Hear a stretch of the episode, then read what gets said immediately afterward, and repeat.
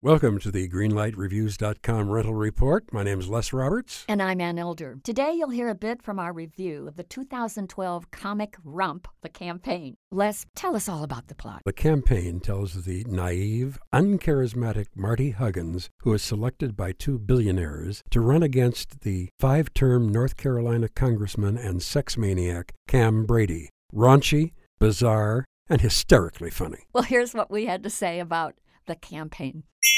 Zach Galifianakis is so absolutely hysterical in this film. He is. And it's an excellent co star for Will Ferrell. Now, if you're thinking that this is a fully realized satire, no, it is not. No. This is a much less sophisticated take on politics. I laughed from start to finish. So did I. I laughed at things, and then I'd say, What did I just laugh at? That was a horrible thing to say, but not in this film. It's a scream. It is a scream. I like the fact that the campaign takes jabs at local politics, but it doesn't do it in a mean and vicious way. It's just silly, crazy, and wacky. For me, I just can't say enough about it, so I'll just shut up and say green light for the campaign. Okay, I think it is the funniest film of the year so far, so I'm going to give it a green light. Also, Mm-hmm. okay, two green lights for the very funny The Campaign.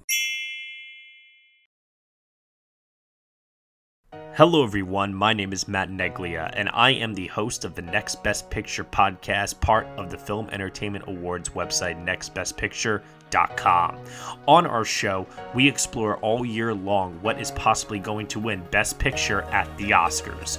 We do this by conducting interviews with people within the film industry, holding weekly reviews of the latest theatrical releases, and on our main show, where we dive into various different topics, answer your fan questions, and also do our best to explore Oscar history's past in hopes that it will tell us something new for this upcoming award season race.